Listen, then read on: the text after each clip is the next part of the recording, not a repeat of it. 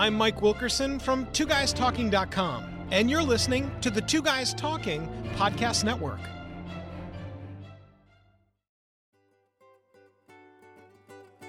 Welcome to the Animal Academy podcast. I'm Allison White, and I'm a licensed clinical social worker who specializes in the human animal connection.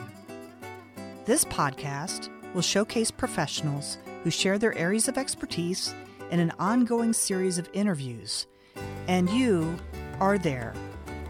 Their input, stories, and knowledge will help us all understand that we are the ones that actually end up learning from the animals.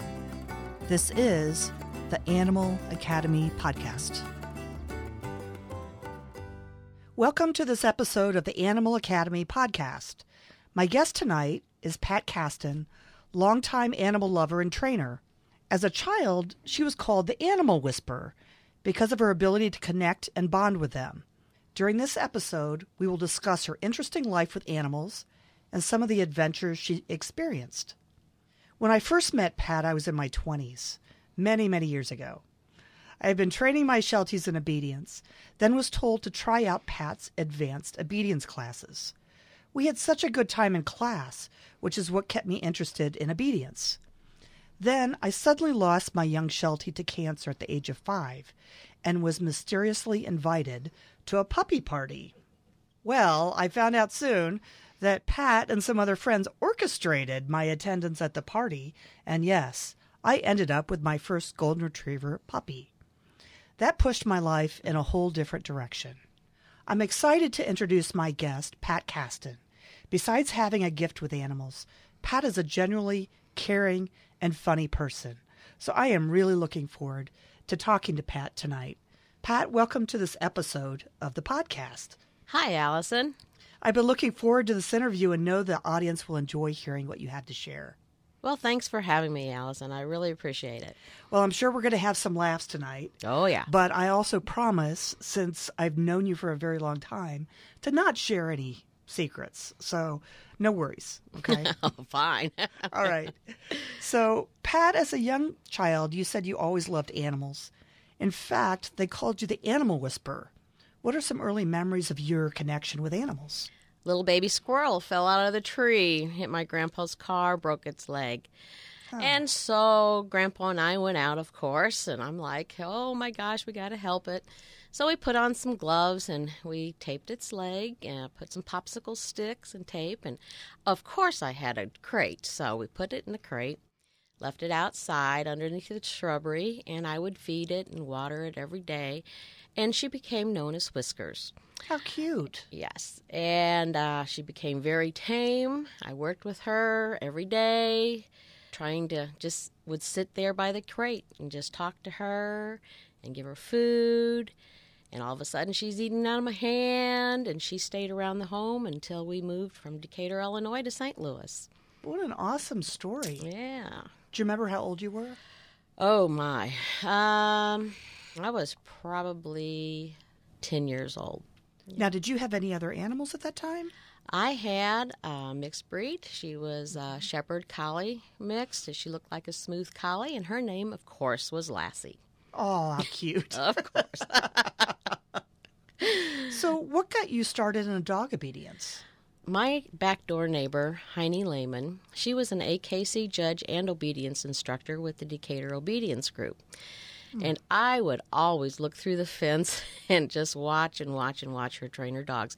So, about eight years old, I was. Um, she said, well, Come on over to my yard and I'm going to teach you how to do this. So, she had a German Shepherd and a Golden.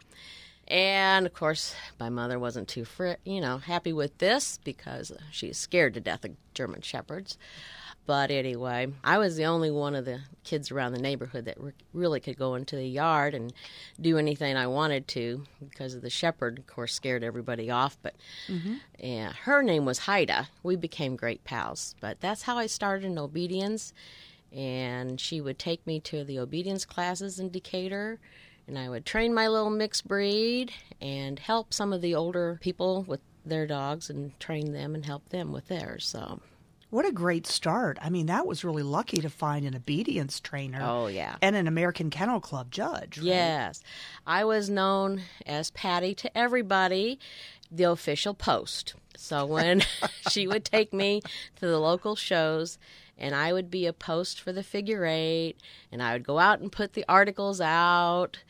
And they had a seek back years ago where you had to drop a glove and uh, the person would be heeling around the ring with their dog, and I would go set it down someplace and disappear, and uh, the dog would have to seek back and get the glove. And so I was her official little ring steward from little on. Well, and in a previous podcast, I talked to Sandy Gans about what obedience training is and that it really involves some very, very precision work that you have to start from the ground up, basically, right? definitely, definitely. I start with puppies, eight weeks old, soon as I get them, teaching them manners of first of all, no bite. It's just continuous over and over and over. Repeat, repeat, repeat, and praise. But yes, to instill the basics of no bite and sit and come, those are the basics. And then you can go on from there for the heeling and all the other obedience parts. But no bite is one of the big ones. Well, and I remember taking a dog to our puppy to one of your puppy classes. And, you know, socialization is so important for those puppies, right? oh, definitely, definitely. We used to play pass the puppy. What is that? we would sit down in a big circle and everybody had their puppies in front of them and we would pet them and then we'd pass the puppy to the left and the next person would pet them and give them a little treat to socialize and get them used to other people handling them also hmm. and making them sit. They had mm-hmm. to sit quietly. Then we'd pass the puppy to the next person and go around in the circle. And then of course we had other puppy things that we did with them. But to look to teach those puppies to uh, respond to the owners with a lot of puppies around, you know. So it's mm-hmm. real important for them to get socialized that way. So I can only imagine getting a puppy to sit when they're really not used to having any kind of training. That must be pretty hard. It is, it is. But luring with a treat and a hand on the rear, you know, just kind of pulling up on the collar with the mm-hmm. and have a treat in that hand and pushing the rear down and telling them to sit and just gently stroking them on the sit. Good sit, good sit, and they do it. All of a sudden, you just see the light bulbs come on. So, did you ever have kids in your puppy class? Yes, I did. I was one of the few trainers that accepted children. Sometimes it was difficult, and I'd have to talk to the parents about look, I'm going to be a little bit more firmer with them to make them understand that they have to listen to me. And uh, it's just a tone of voice that you had to use with them, but I really loved working with children to get them to connect with their puppies because mm-hmm. the thing is is the dog is going to be an alpha try to be the alpha. And mm-hmm. they have to respect the totem pole as i call it. They're at the bottom. The ones that they pick on the puppies that that they pick on is the children. And mm-hmm. so they're always going after the little ones. And so the little ones have to learn how to control that puppy also I've sometimes heard that kids can be seen from a puppy's perspective as just another litter mate. Yes, definitely, because they love to scream and run. And that's not prohibited at all. not in my books. Uh-huh. My grandchildren know when they come over, there's no running down the halls, there's no screaming and stuff. And they understand now to say, no, sit. Okay. No, off. Because it causes a chase game when they run around the house. Um, yes, of course, you have to work with both because the kids, you know, they're they're small, they're little. Um, my oldest is three years old, and of course he loves to run. But Grandma gets his arm and say, "There's no running," and so he's understood when Grandma says, "Uh uh." He goes, "Oh," and the dogs go, "Oh," at the same time because they know that, "Uh uh." That I've used all of my life with animals. That Yeah. must be a universal sign. Ah, ah, that sound. Yeah, you have to say it firmly too. right, right. So I would think too, having kids as part of the obedience training, especially in a puppy class, will also teach them how important it is to reinforce the right things. Yes, yes. It it creates a bond then too, and they're so proud of their dog sat and their dog came when they called mm-hmm. him, and it's just a great feeling to and to see the children love working with their dogs then and the dog responding to them because then it makes a happy household. It's a huge sense of accomplishment. Then. Yes, it is. And we used to have graduation certificates. Uh-huh. And so they would get a certificate also. And they really worked hard to get that certificate to pass that class. I remember some of those days too when I was young. And I remember I was about seven or eight years old. And I could not I, I had a mixed breed that was about a German Shepherd size, and we also had a young Sheltie. And the larger dog was mine, but my mom ended up training the larger dog, and I trained the short, you know, the Sheltie, only because of size. But I just felt this sense of that's my dog that my mom's training. Yeah. but it was this big deal when I got that certificate at the end of class. Yes, it really means a lot, not just to children, but to adults also, mm-hmm. because I mean, we'd have a graduation and we just kind of ran them through uh, heeling and this, you know, sit stays and down stays and recalls and and if the dog did it, I mean, they got their certificate that they mm-hmm. graduated from that class. And then um, a lot of people because the dogs did so well and they enjoyed the class so much, they wanted to go to the next class. Mm-hmm. And it just got them interested in training the dogs to the de- different levels that we had in our obedience school. Mm-hmm. No, I remembered some some really good stories and had a lot of good um, friends that developed out of obedience class. And I remember several people from your class would go on to the more advanced classes, and then we just continue to train our dogs together. My best friends are from dogs. I mean, they just I've it's I've met so many wonderful people throughout the years, and we've stayed in contact and some of them we haven't talked to, but all of a sudden, as soon as we see each other, it's like longtime friends that you just start up again, you know. Mm-hmm. And it and it's a wonderful community. It really is. At the very beginning of this podcast, I talked about the fact that I was pretty much set up for my first golden retriever puppy. I remember that. yes, and, you were. and you know, I showed up at a puppy party and didn't know that I was going to go home with one of the puppies. Ah that developed a whole, you know, uh, I don't know what to even say. It was uh, so many good friends developed out of that one puppy party because that yeah. started puppy training. Yes. And then that led to conformation class and then agility class and obedience class. And we all traveled together. And again, that kind of goes back to how important that, I don't know, the dog community is. Yeah. It's a really close knit group we have our own goals, but everybody's cheering each other on. And it's like if you fail, they're you know sad with you. You mm-hmm. qualify or you place, they're happy with you. And it's it's just a good group of people because we have that mutual bond as our dogs. Mm-hmm. Mm-hmm. Well, and you had your own obedience training business for many years. Tell me more about that. I used to train with a local club and I was a instructor and I just got tired of being shot down all the time in their rigid training and I didn't believe in that. So I decided, heck, I'm going to go out on my own. So mm-hmm. I contacted a lot of the vets around the area, groomers, told them who I was, what I intended to do. I first started out in the parks. Well, that didn't work mm-hmm. out too well because all the kids playing and different mm-hmm. things. So, years ago, well, I finished my basement off. I had matting all around. I had classes three nights a week with 10 people at the max. And I had a puppy class at a groomer shop. Mm-hmm. I eventually outgrew that. And uh, some of the neighbors started complaining too because of all the traffic up and mm-hmm. down the street.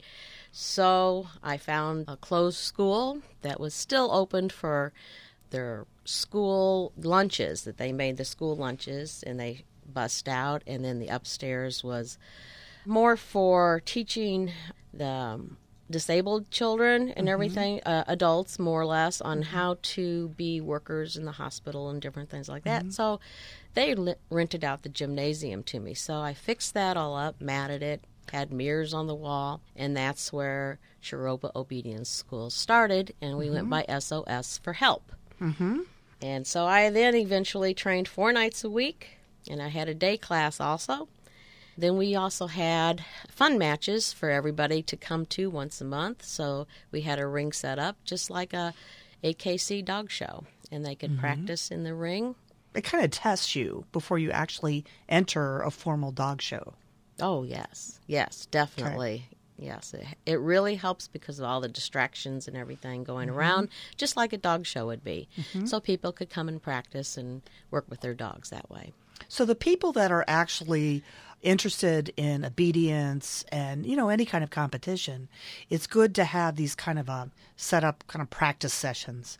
You know, because then you've got nerves when you're you've entered a, a trial. or a Most show. definitely, It's like, yeah. oh, this helps you kind of know where you need to work on. Right, right. It shows you all the, like you said, where you need to work on. And of course, that can always change at the drop of a hat, but it gives you a basic idea of where your dog's at. In the past, you've done a lot of puppy testing. So we talked about obedience training and we talked about puppy classes. But even prior to that, when somebody is picking out a puppy from a breeder, a lot of the breeders will actually do puppy testing or have that done on their litters. Could you explain to the audience what you mean by puppy testing? Yes, there's several different steps that we go through with the puppies. Of course, the the breeder knows what type of families want what type of dogs, or if they want a obedience home, agility home, just a pet home. And they know if they have children or if they're single or whatever. But these tests go, they're graded, and there's several. There's about twelve different little tests that we go through. One might be comes willingly mm-hmm. the, where a person brings a puppy in, just sets it down, and I'm kneeling on the floor, and just see if it comes willingly to me without mm-hmm. being, you know, having any sound whatsoever. And then I might get up and I'll walk around and see if the puppy follows me or if he's more independent and wants to venture off someplace and not pay any attention to me. We do these testings in an area that the puppies have never been in, so they're unfamiliar with the area. So mm-hmm. they go over and check this, check that out. But will they come back to me and follow me around? We do mm-hmm. chase instincts to see if they have any prey drive in them, mm-hmm. like an evaluation of picking them up underneath their belly and letting them just kind of dangle to see if they're stiff or if they're very loose, to see if they're relaxed. We do a little toe pinch. It's called pain tolerance. And we count to 10. Well, if they have, if they flinch by the time, and I just kind of pinch in between the toe and the webbing. And So it doesn't hurt it them. doesn't hurt them at all. It's just uncomfortable. And if they flinch maybe at the count of two or three, oh, that's good. That means they're not going to need a heavy correction to do what you want them to do. Mm-hmm. When they're up to 10, then I'm going to say, ooh, he's very dominant and stubborn. So you're going to have a little bit more problem of maybe being a little bit more firmer training the puppy than normal. Not mean or anything, but you might need a heavier little correction, say on the collar or something, you know, to get through to this dog. Because he says, uh uh There's certain different tests, and this tells the breeder then what type of home that this puppy needs to go to because then we'll sit down and evaluate the the grading level as we go through and I say, "Hmm, he's got a lot of spunk and energy.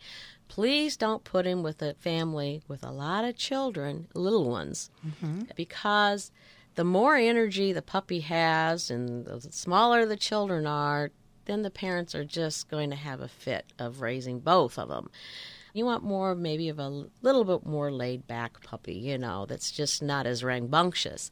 Now, if that puppy is really willing, forgives easy, retrieves, follows you everything, and just watching you, that's a great dog for obedience or agility, field home, you know, going for field work. Mm-hmm. You want a dog with a lot of drive and rambunctious, and that that's a good dog for you know, your obedience or any of your working breed, you know. yeah. We were talking about in a previous podcast instincts. So we're, you know, doing a lot with looking at the puppy's instincts and then placing them with, and I was thinking about retrieving with a home that wants to do some kind of work that involves their instincts. Oh, yes. My Goldens I get from breeders that have working dogs, that have field dogs. It's just bred into them. I always clip a wing from a bird, um, like we uh, a duck, you know, that we have killed in a hunt test or something, you know and I'll see if that puppy retrieves that wing and how it runs with it, and if it comes back to me or whatever, mm-hmm. or if it's real mouthy or things like that. Of course, puppies are going to be mouthy, but you know you can tell if they have a hard mouth which does not want to release that wing. Mm-hmm. I would kind of like a softer mouth dog for my field work, mm-hmm. where I can have it release it, but it's trainable. It's all trainable. Your working breeds, obedience breeds, and everything. It's just um, you can tell from the litters that they have more retrieving instincts. They have more watch me, watch me, uh, you know, and and they're right there bonding with you. And yes, you're going to get independent ones too. So I mean, you know, uh, you just have to place them in the right home. So that's an important thing right there, Pat, is place them in the right home. Because if a puppy buyer comes in and sees maybe 12 golden retriever puppies, Labrador retriever, whatever the breed is, they may say, I want that one and point to one. But the breeder lives with these puppies. Each one of those puppies, although they may look similar, they're actually, they have, uh, they're very distinct personalities and temperaments. Oh, yes, yes. And most of the time, the breeder will pick out the puppy for the owner. And I approve of that because they live with them day in and day out, and they know it. A friend of mine just did have a litter, and she can tell you what this one does every day and how this one is and what kind of temperament this one is and how outgoing this one is and she's really done some really good work on placing them in the right homes so it's good to get that good start the baseline of what the puppy's temperament is yes and then after the puppy goes home how important is it to socialize that puppy? Oh, from right away. Right away. I'm not saying take it out to any of the stores or anything right away unless it's already had its two shots at least mm-hmm. in a Bordetella. I hate seeing people bring in those puppies to PetSmart and Petco and everything, and they're just babies. Mm-hmm. And there's so many viruses and different things that they can pick up. But as long as they've had two puppy shots in them, yes, you can take them out but I take mine everywhere possible. I go out to the parks where the kids are playing. You know, I walk them in this down the street, and my neighbors want to pet him. Yes, I let them pet him and everything. Mm-hmm. But it is. It's, it's good to find a good puppy class to go to. Uh, for that socialization also because then they do learn to work with the owners without all you know with the distractions going on and also, when we talked about involving uh, kids in the puppy training, it's also important to involve them in your lifestyle. So, a puppy isn't just a puppy to then come home and be crated or to be left away from the family. It's important to have that animal as part of the family. Definitely, definitely. I always tell families put the puppy on a leash. Uh, they're like a baby you don't leave them in a room unattended at all because they get into things, they potty, they chew on things, and it's your own fault. I mean, it's not the puppy's fault. People blame the dogs on everything. No, it's the person's fault because you haven't properly taken care of them, watched them. Keep that puppy in with you when you're in the front room watching TV on a leash. You know where he's at. When he chooses chews on the leash, well, then you just tell him no. You might take it out of his mouth, tell him no bite, you know, no bite or no chew or whatever you want. But they learn. But then they they're part of that family, and you don't want to just stick him in a crate all the time. You know, oh, he's being scolded. You know, he's been bad dog. He's in the crate. Well, he doesn't know that. so he doesn't know that he's doing something wrong. No, no, they don't do that. Now, if you catch him doing something, the tone of voice that you use, yes.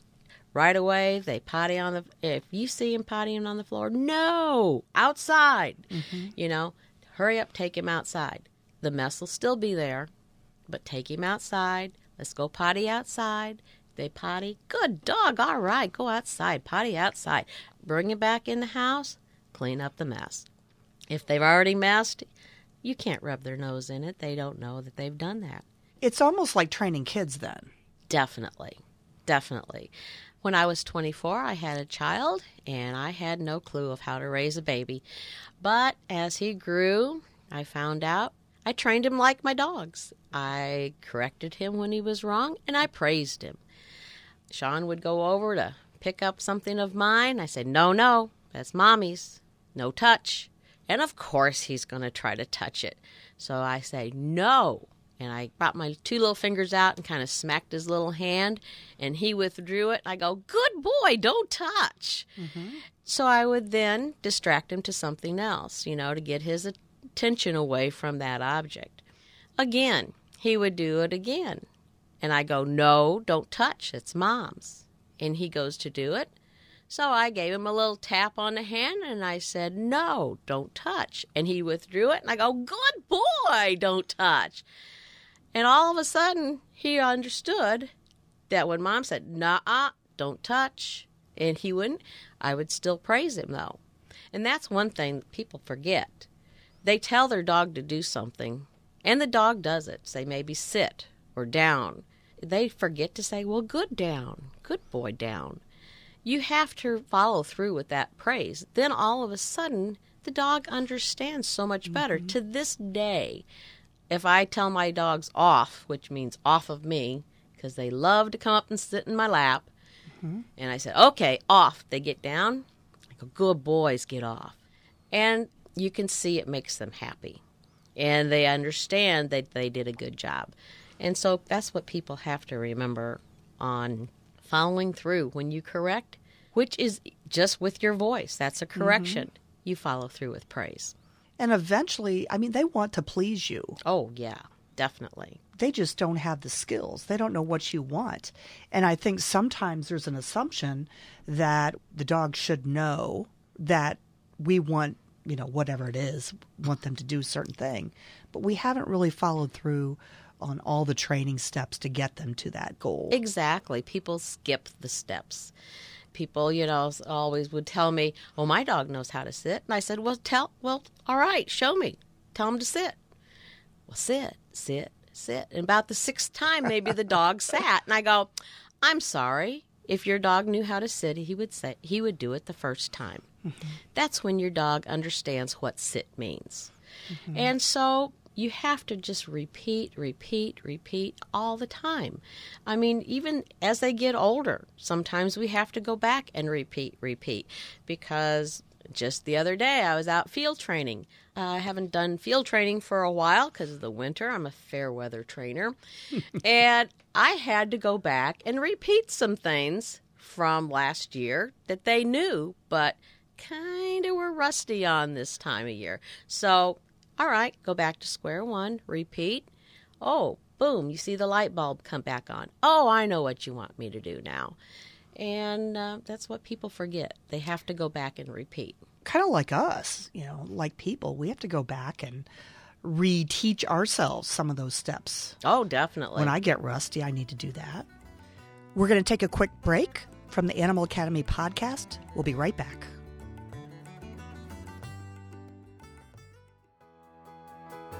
Make your podcast soar with the Editor Core. The one question every podcaster needs to ask themselves is why am I still editing my own podcast? We all know that editing your own podcast is the worst part of the podcast experience. Get the editing off your plate and reclaim more time to make more content with the Editor Core.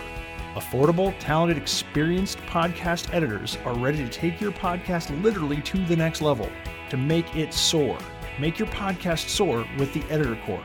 EditorCore.com. That's EditorCore.com. Wouldn't it be cool if your advertising could last forever? It can with perpetual advertising. Here's how it works magazine, radio, and television ads are efforts that people might see or hear once, and then they're lost forever. Perpetual advertising provides you with the chance for repeat exposure and replayability weeks, months, even years after it's originally inserted inside a podcast. So even if your advertising is included in a podcast years ago, those efforts are still impactful, providing you with true return on investment, real impact, thanks to perpetual advertising. Are you ready to change the way you and your company or organization advertises? Find out more and launch a unique perpetual advertising effort now by visiting twoguystalking.com forward slash sponsors. Thought about a career in voiceover? Need a great, cost effective on hold message for your organization or business? Don't know where to start? Check out The Voice Farm, your one stop shop for voiceover needs. Check it out now by accessing The Voice Farm at voicefarmers.com and see what difference can be made with a company that is truly outside the box. From the Voice Box, voicefarmers.com. That's voicefarmers.com.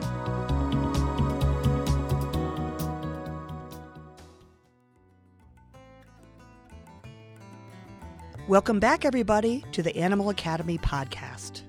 Tonight we're chatting with my longtime friend, traveling companion, and dog trainer extraordinaire, Pat Kasten. Pat, welcome back. Thanks for having me, Allison.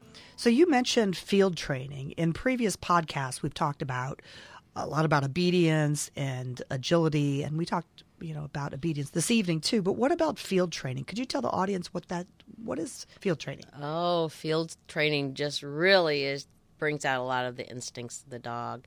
That's what they're bred to do for retrievers, that is. Mm-hmm. Field training is going out and finding a bird. Say if you hunt, you go out, shoot your duck, dog goes out and retrieves it and brings it back. But you have to build that in, you know, that training in as a puppy too is first teaching them to hold, hold an object. Then you work to a duck to hold a duck in your mouth without mouthing and dropping the duck.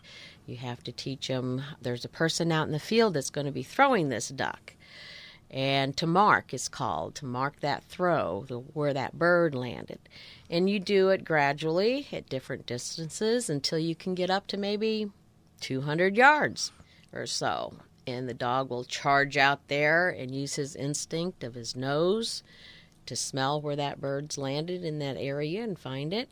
And then, of course, you've got to come back. So you have a whistle call that you call you call them back into, and you tweet your whistle and they come back. So field training also there's called a blind. It's a cold blind where somebody goes out and lays a duck in this one area and they'll put like a little flag like on a limb of the tree or something where the duck is underneath or or maybe a stick out in the field where that duck is but the dog didn't see it land there and what you have to do is direct your dog back to that bird so I might get my dog by my side and I said, There's a dead bird out there. There's a dead bird. And I said, Back. And that tells him to go back and to try to find this bird. Well, now, of course, he has no clue where he's going. I've directed him in a straight line. I told him to back, so he knows from his previous training going back to a pile that we work as a pile that back to an area which teaches him to go straight. So he knows back means to run out straight. Well, he's going to veer off to the right or to the left. So you whistle and he's learned from his previous training earlier on to whistle means to sit. A solid whistle means to sit. So he turns and sits facing me. And I'll direct him with casting with my right hand if I want him to go back to the right, or casting up with my left hand to go back to the left. And I'll teach him go back. And so he's supposed to follow my direction. Say if I raise my right hand, he mean oh that means turn to the right and go back to the right. And so I'll direct him back to that bird and all of a sudden his nose picks up and he goes, "Bingo, got it." and comes back in. Well, there's of course three levels of field training. Just like obedience, there's three levels of obedience also. So there's your junior is like novice title in obedience. Your senior in field is like an open title in obedience, and then you have a master level, which is like your utility title in obedience. So it's three different levels that you can pass. It takes four to pass, and on your master level, it takes five passes to pass to get your master title. And that requires traveling all over the place. All over the place. All over the place, yes. In St. Louis, there's only, for hunt tests, there's only two hunt test clubs that offer that. So you have to travel to different states. So, for some of the retrievers, I know having golden retrievers, I did enter my golden in the junior hunt test, and the marks were a lot longer than for a working certificate. Yes. So, the working certificate is what I ended up getting with one of my golden retrievers. So, that was just to basically show that they have instinct, Yes. correct? Yes, it is. Correct. It was still hard. Oh, it's still I hard. still had to go out there every weekend at Busch Wildlife and all over the place to try to get this WC. Yes, definitely. Which, you know, it that I don't even know how many years ago that was, but I was so confident that my dog was going to pass. And he almost did, but all of a sudden the rain hit and we were in close to Chicago, Illinois. He passed the land series. So I thought, all right, he's got it. Shorter watermarks, they're singles. And so I sent him out. He got the first bird, brought it back, and I'm like, all right. So we got the second bird. I sent him, and this was Dylan, by the way. Oh, I sent him, and the judge was even so excited because he said, "We've got this." He had trouble finding the second bird. The wa- the rain was coming down even um, harder, and he brought back a water lily. oh no. Yeah, that was heartbreaking. Yes, it is heartbreaking, especially when you get to their last bird. I just stared Yeah. at him, but he brought something back.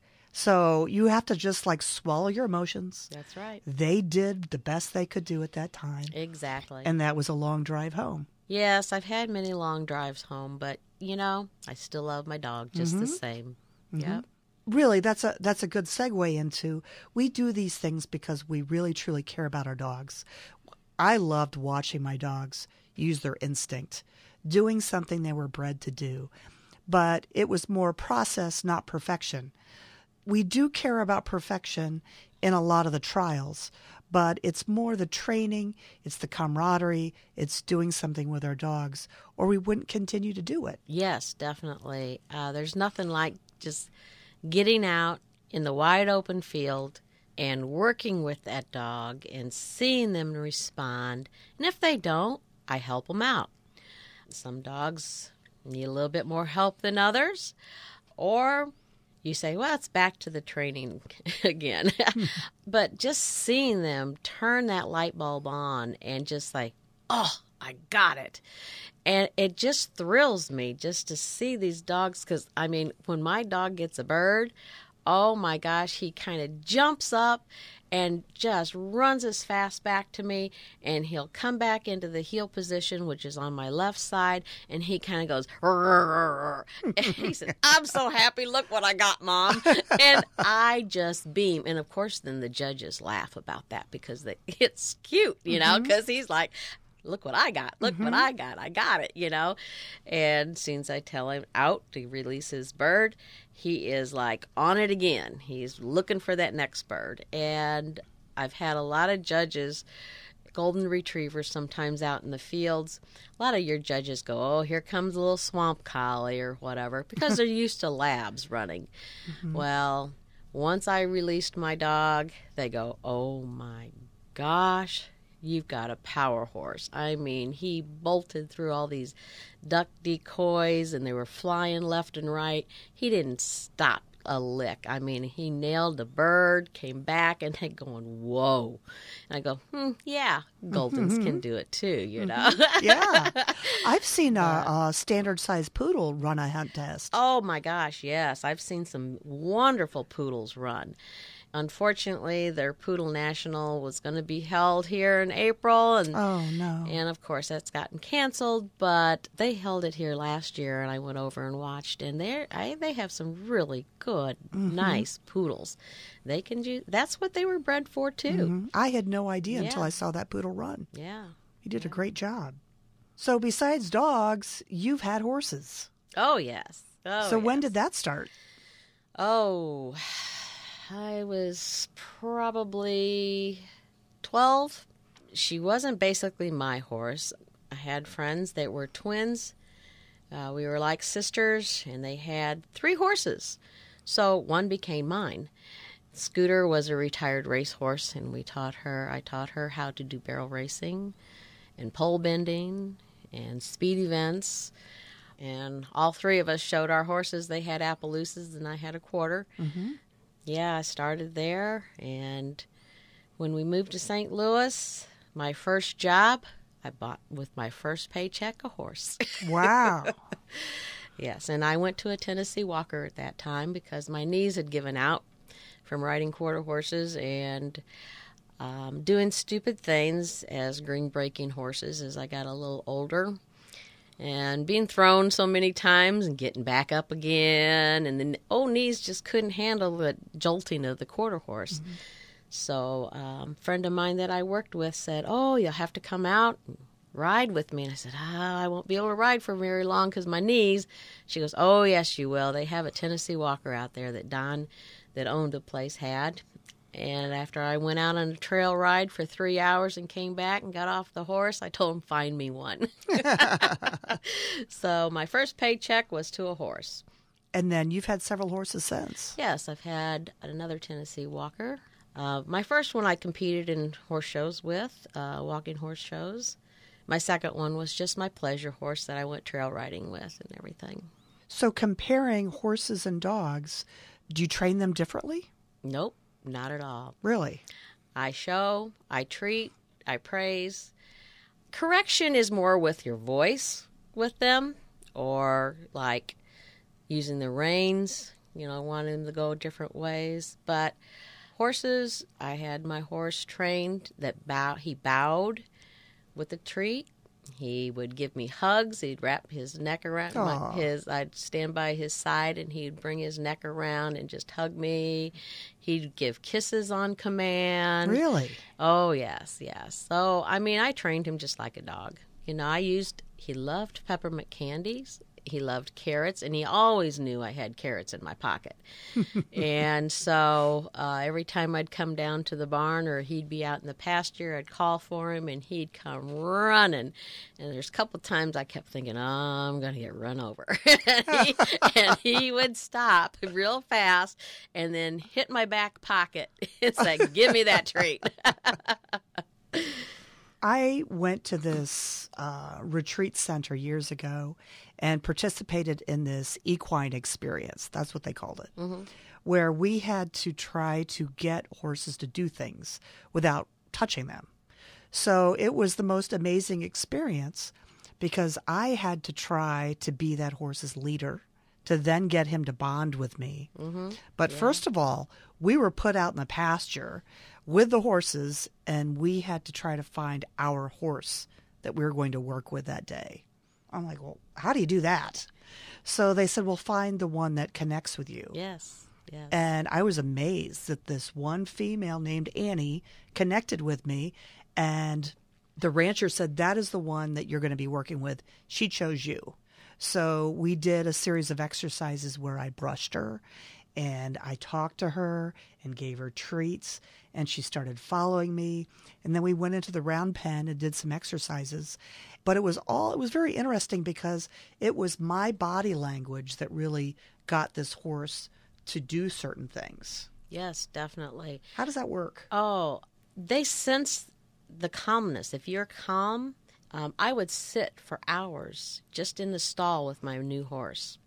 I would just stand there and talk to him and just pet him and look him in the eyes and just talk and connect.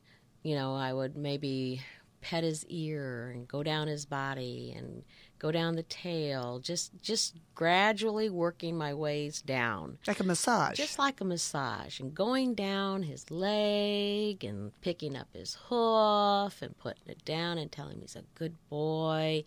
And i would go up and just talk to his face just look him in the eyes and just talk to him. And just pet him and he started nuzzling when i would go down to the side of him he would turn his head and watch me and i'd talk to him and look at him and he became calm then and i was calm and i got to where i could sit underneath him and he wouldn't even move. I would rub his belly. I would, you know, massage his legs. I could get out. I could crawl underneath him. Um, we just built a bond and a trust. I could do anything with his tail. I could, you know, I always put my hand on the rear. You know, when I would be in behind him in back and put his my hand on his rear. So he says, "Okay, it's mom." and I know she's not going to hurt me because horses sometimes do kick out. You know, of course, they have flies or what have you, and they thump their legs or what have you. But I'd always put my hand on his leg and kind of run it down his leg and everything and said, It's me, buddy, you know, and I'd be working on the hoof or something like that. But I, I never would ever like do anything quick. You don't want to do anything quick around horses, but horses will sense that when you just stand there and you're calm yes, going out into a field. Horses will pick that, even cows. I, you know, lived on a farm for a while, and if I would stood real still and just talked to the cows, all of a sudden one would come up, Hmm. and I would stand real quiet and just very, just, just slowly bring out my hand. All of a sudden, this cow's coming up and smelling my hand, and I just kind of move it a little bit. Eventually, I'm petting this cow that nobody's ever touched before. But they can sense that I'm not afraid, that I'm not going to hurt them. I have the calmness about yourself, and it, they just they do bond with you. So I had this experience with a horse. I was doing the same kind of thing with a friend's horse. I was, you know, petting the horse, and she lived. Uh, she had a farm, but there was a road, and occasionally a car would go by. But I didn't know that.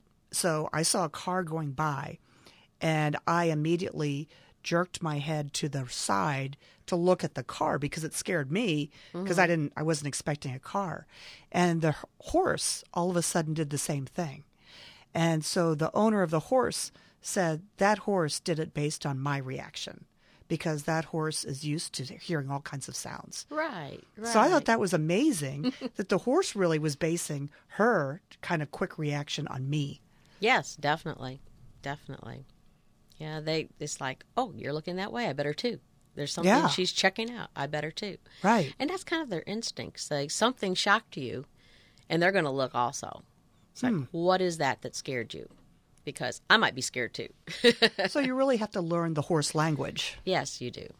And dogs have the same type of language. They really do. So even when dogs put their ears back, it means something, or Definitely. when they're panting, it means another thing. Yes, definitely.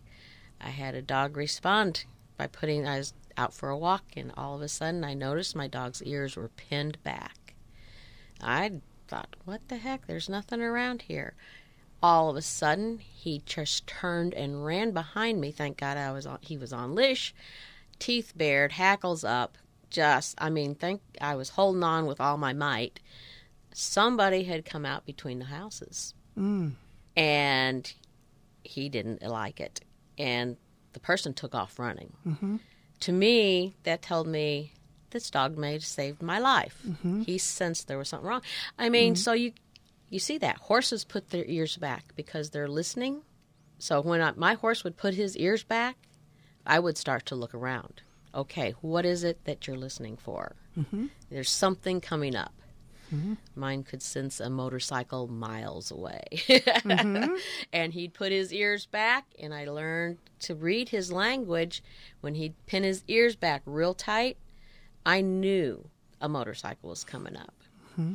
And so I would be prepared because motorcycles sometimes come too close to horses and stuff. What he went through before I had him, I have no idea. He didn't like the sound of motorcycles. So we would just get off the road out into the pasture or something like that. So. Well, I'm still trying to figure out how dogs can sense that it's their dinner time. Because it doesn't matter if it's daylight savings time. It doesn't matter if it's a weekend or during the, the week. They know when they want to eat. I think they just have an internal clock. They must. I tell you, because mine do the same. And especially when the time changes, it's like, no, guys, I need another hour of sleep. And they go, no, you don't. It's time to get up.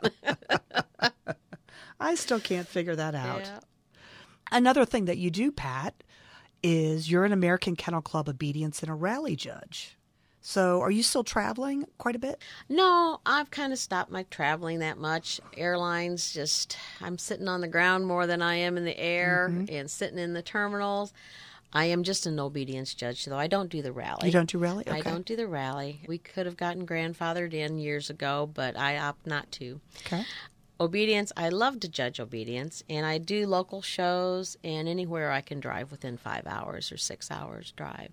But the airline travel, I do have one coming up next year in Washington. They're kind of my family up there. I go mm-hmm. there every other year since 96 it's been. Wow. So they're like family, and I stay with a couple there, and they're just, like I said, they're my extended family.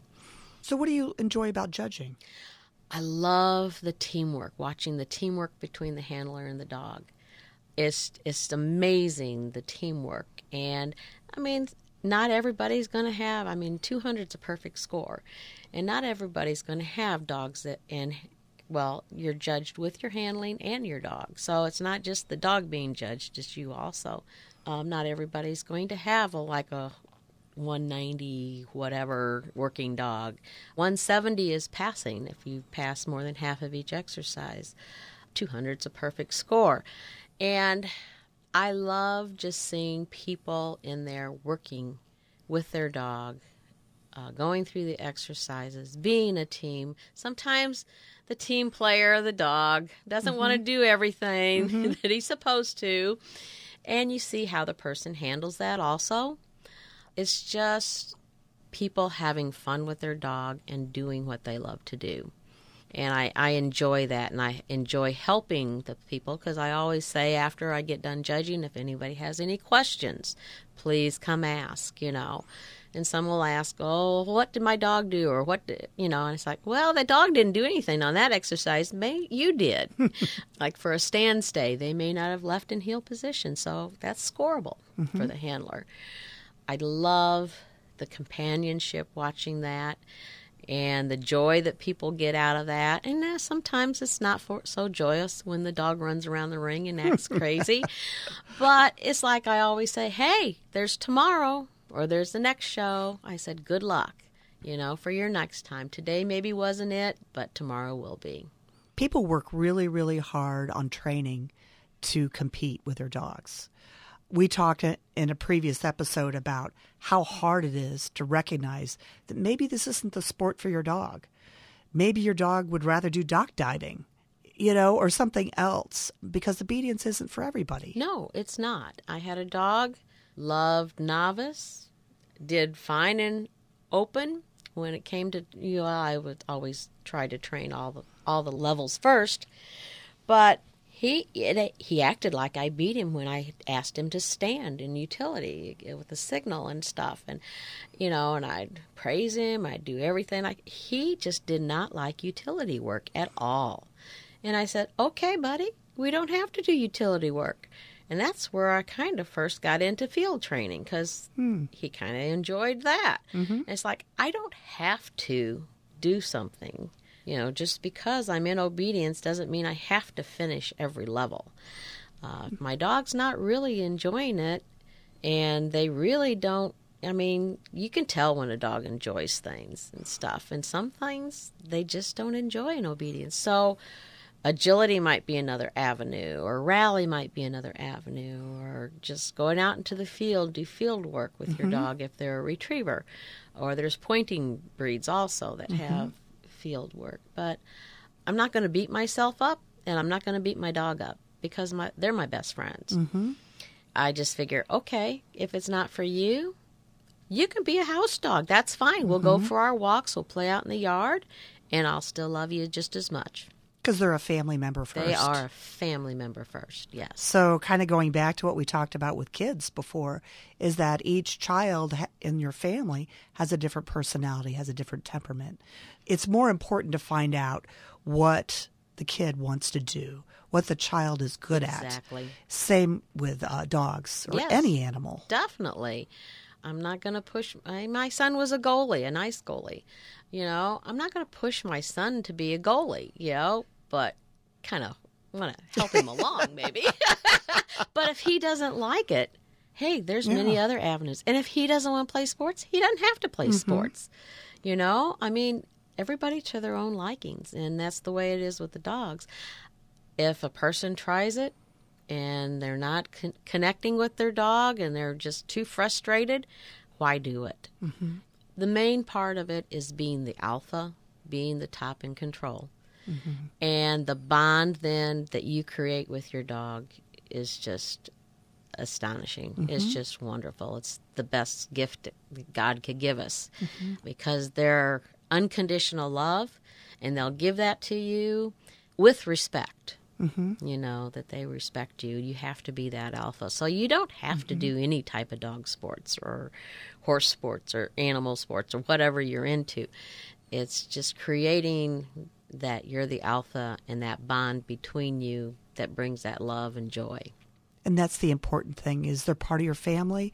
They're there to love and be a part of your Yes, life. definitely definitely Well, Pat, I've really enjoyed talking to you tonight. Do you have any lessons or words of wisdom that you'd like to share with the audience? Train, train, train, repeat, repeat, repeat. One thing that I really want everybody to understand is no matter what, you're the one in the wrong.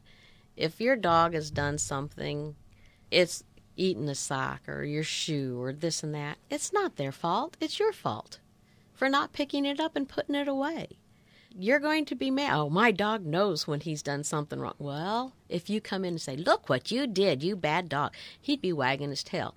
He's going to have his tail tucked between his leg because you come in and you go, Oh my gosh. It's the tone that you use. And so just remember to build that bond with your dog, to have that respect from your dog, to be the alpha.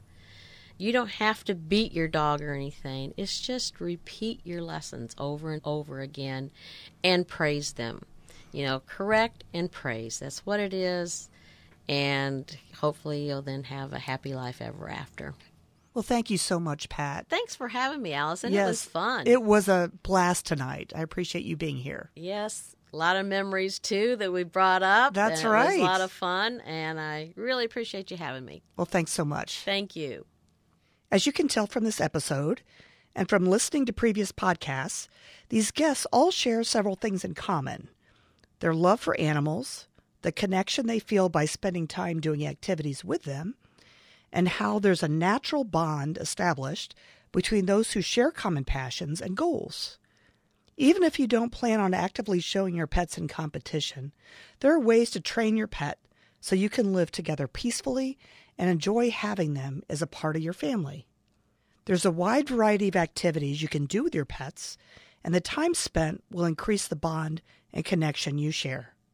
I hope you've enjoyed this episode of the Animal Academy podcast, and please stay tuned as we continue to share stories and resources that focus on the human animal connection. Thanks for taking the time to listen to this episode of the Animal Academy podcast. Detailed contact information and links for each of the guests and resources provided inside this episode can be found at my website, animalacademypodcast.com. I'm Allison White, licensed clinical social worker specializing in the human animal connection. Let's share and learn from the animals in the next episode of the Animal Academy podcast.